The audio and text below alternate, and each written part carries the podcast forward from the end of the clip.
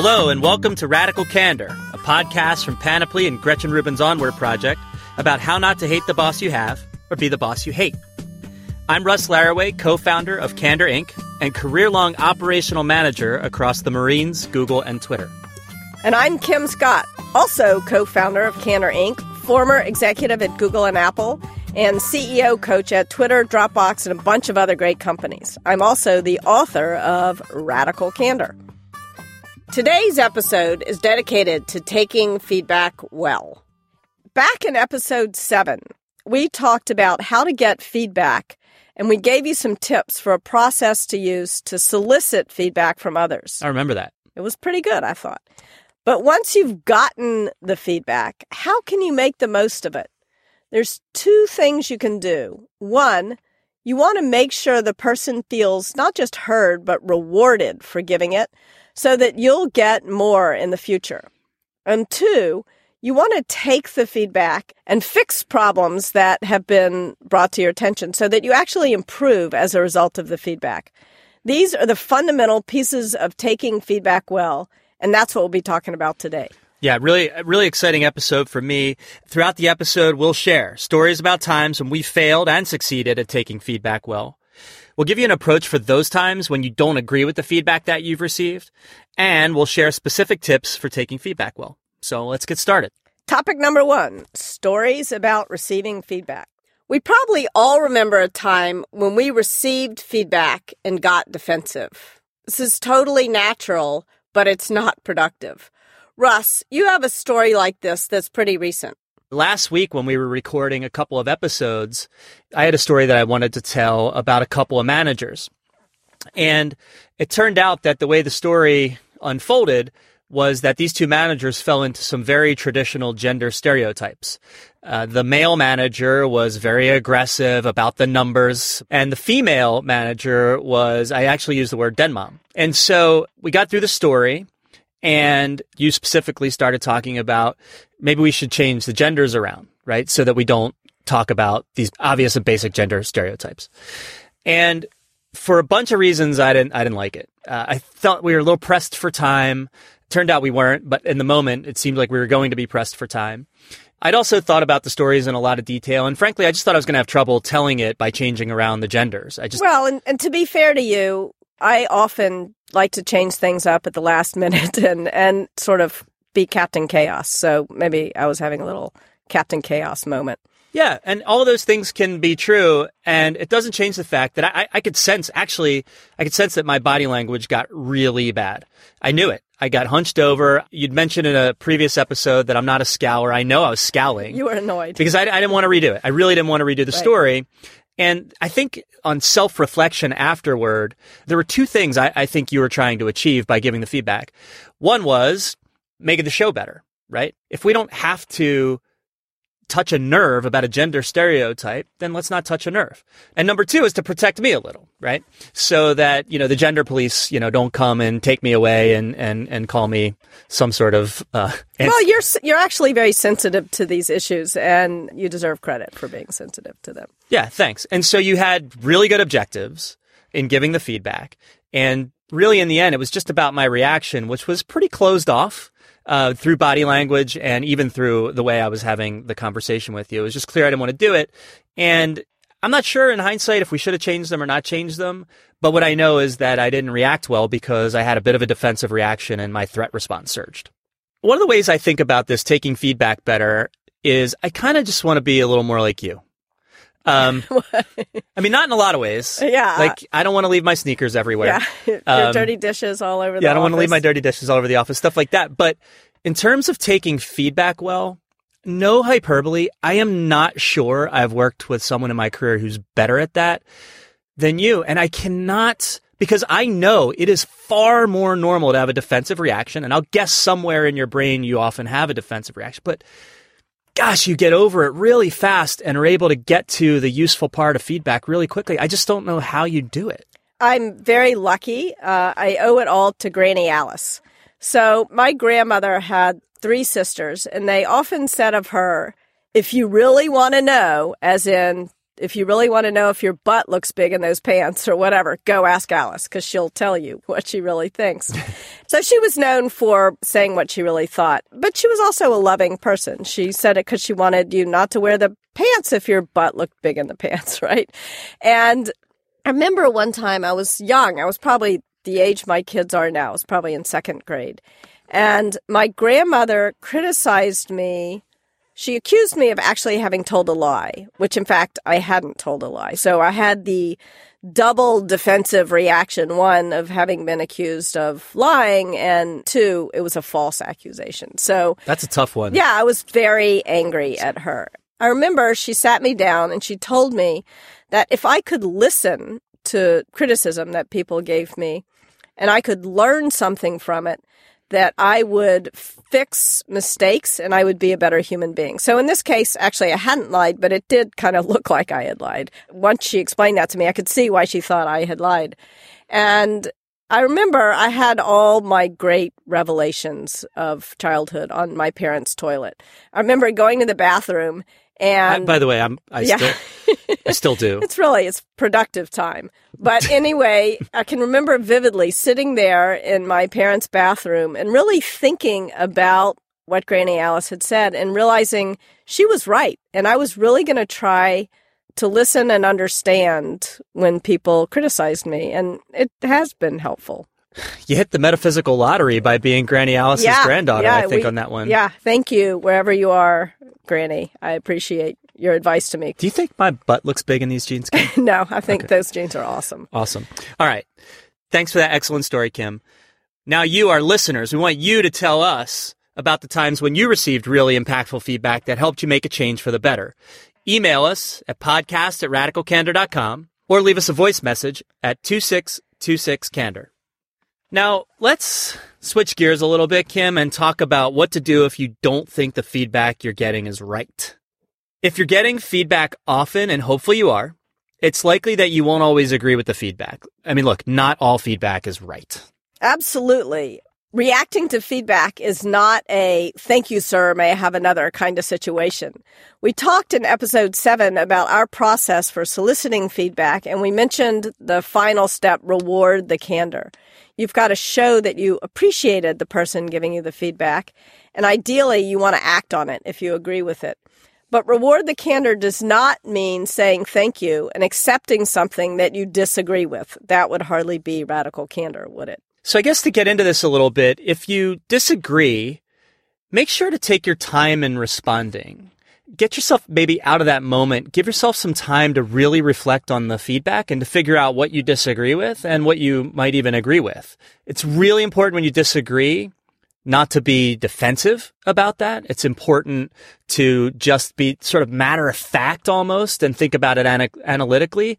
And remember, take it as an opportunity in that moment where you're disagreeing, demonstrate that you care personally.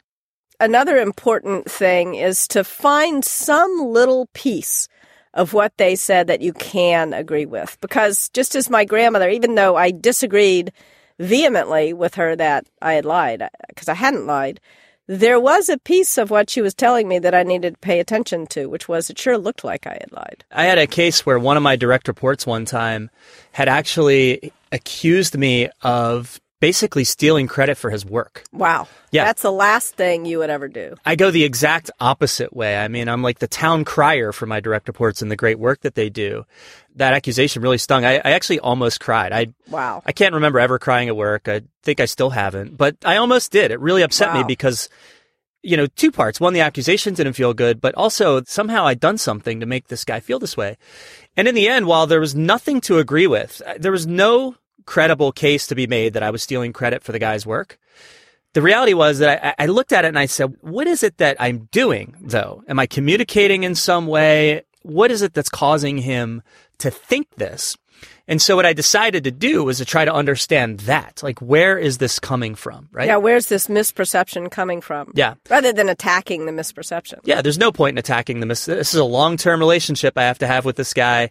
And I got curious about where it was coming from. There's always something in feedback, even when you completely, it was factually inaccurate Yeah. but there was something I could change and improve that would help make this misperception go away. Right. So, such a good story. I think, as Christa Quarles, the CEO of Open Table, says, you've got to follow the 5% rule. Even if you disagree vehemently with 95% of what was just said to you, look for that 5% that you can agree with. And that's going to help you let go of your defensive reaction. Yeah. Look, disagreeing with feedback is okay. I do think that you should take the time to explain to the other person exactly why you disagree. You know, offer your rationale for that. This is you moving up on the challenge directly axis. It's okay. Be matter of fact. Don't be defensive as we discussed, but really do explain. Look, I thought about it and here's why I disagree.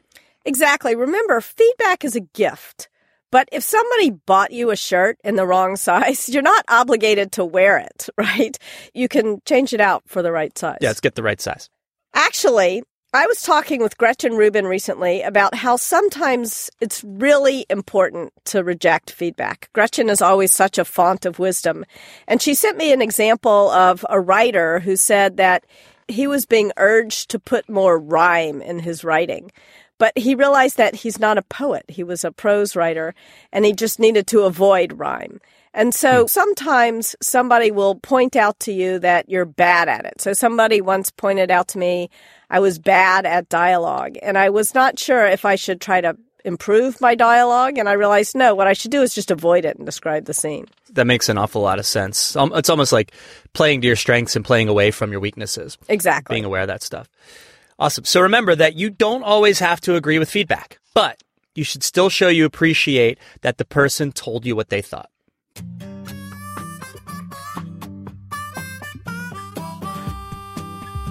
All right, now it's time for this week's Candor Checklist. We've got some specific tips you can start using right away to take feedback better. Tip number one remind yourself that feedback is a gift. Hopefully, by listening to our podcast, you've become convinced of the truth of this. Reminding yourself that feedback is a gift will help you prepare your mind, will help you get in the right mindset and sort of buckle up, gird yourself against the defensive reaction. Buckle up. Buckle up. Uh, put on your thick skin suit. Feedback will help you improve. If you can take it as a gift, you're going to long for it. You're going to really want it. Totally agree with that idea, Kim, that feedback is a gift and you should treat it as such. Okay, tip number two ask for feedback one to two times per week. This helps you to control when you get it so that you're more likely to be in the right mindset that we mentioned above. Now, of course, that does not mean that when you get feedback that you weren't prepared for, that you have the right to stomp away and act like a child. It just means that you have a chance to be in a little bit better mindset, ready to hear some feedback. And also, you want to ask for it one to two times a week of different people. You don't want to ask the same person, Got any feedback for me? Got any feedback for me? Do I suck? Do I suck less? Do I suck more? Like, you, you want to, uh, you know, be conscious of not driving people crazy. Absolutely. And and look, by asking and receiving for feedback more frequently, you will get more comfortable receiving it. My son is a competitive gymnast, and I don't know how many people that listen to the podcast are familiar with gymnastics, but a gymnast fails hundreds of times before they succeed. And what this looks like at practice is they'll run down the vault mat, they'll hit the springboard, they'll go over the vault table, they'll land on the mat, they will immediately turn to their coach, look at the coach. The coach will say something like, Oh, you held your hollow too long. The gymnast will nod, run back, try to do it again to incorporate the feedback. It's fascinating to me that there's no defensiveness. It's frustrating. They are failing hundreds of times Wow. before they succeed. And every single time they just look at the coach, they nod, they take the feedback on board and they try to execute. I'm convinced that it's a function of because they're constantly seeking it, they're effectively the gymnast asks for it when they turn to the coach and look at the coach. That that creates a, a little culture where feedback is just the norm. Everybody knows the criticism is there to help you get better, and they just run back and they try to implement it the very next repetition. Okay, enough about gymnastics. Let's move on to tip three. Don't get mad, get curious. Repeat this mantra in your head over and over approach the feedback with questions and not defensiveness. I promise you that this practice really helps you stay out of the threat response and gets you into the problem solving mode. It also helps you not to respond immediately with your generally emotional reaction, as we talked about before, taking a little time, but instead, you'll show up focused on understanding what the person is trying to tell you. Yeah, what you want to do is you're trying to sort of move away from your lizard brain towards your higher cognitive abilities. And, and curiosity is not a lizard brain kind of thing. Don't get mad, get curious. Don't get mad, get curious. Don't get, remind yourself in your brain, and that'll help you change your mindset just like that. Cool. Tip number four schedule a time when you're going to follow up. You want to make sure that the person feels, again, not only heard, but that you're taking action, that they weren't wasting their breath. Scheduling a time will also hold you accountable for actually making improvements based on the feedback. If you know you have a meeting coming up and you've done nothing, it's more likely That'll be uncomfortable. To, yeah, it's, it's likely to prompt you to do at least something before that meeting. Yeah. Cool. So to summarize, tip number one is remind yourself that feedback is a gift. Tip number two, ask for feedback one to two times a week. Tip number three, the mantra don't get mad, get curious. Tip number four schedule a time to follow up. We've got a couple great articles on our blog that will help you more with this, so make sure to check out those links in the show notes for the episode. The show notes for all our episodes are available at radicalcandor.com slash podcast. And that's it for Radical Candor this week. Our producers are Kristen Meinzer and Jennifer Lai. Thanks also to Laura Mayer and Andy Bowers at Panoply and to Elise Lockhart at Candor Inc. Our theme song is written and performed by Cliff Goldmacher. Please, please, please let us know what you think of the show and share your stories and challenges with us. You'll find us on Twitter at Candor. Our email address is podcast at radicalcandor.com. And our website is, of course, radicalcandor.com. Check out the Candor Coach iOS app in the App Store to get help putting the ideas in this podcast into practice. And pick up a copy of the Radical Candor book, available in hardcover, ebook, and audiobook. If you like the show, please help us spread the word. Make sure to subscribe to us on iTunes, Stitcher, or your favorite podcast app so you automatically get each new episode. Don't forget to leave us a rating or a comment wherever you subscribe. It really helps other people discover our show. I'm Kim Scott. And I'm Russ Laraway. We'll talk to you next time. Thanks for listening.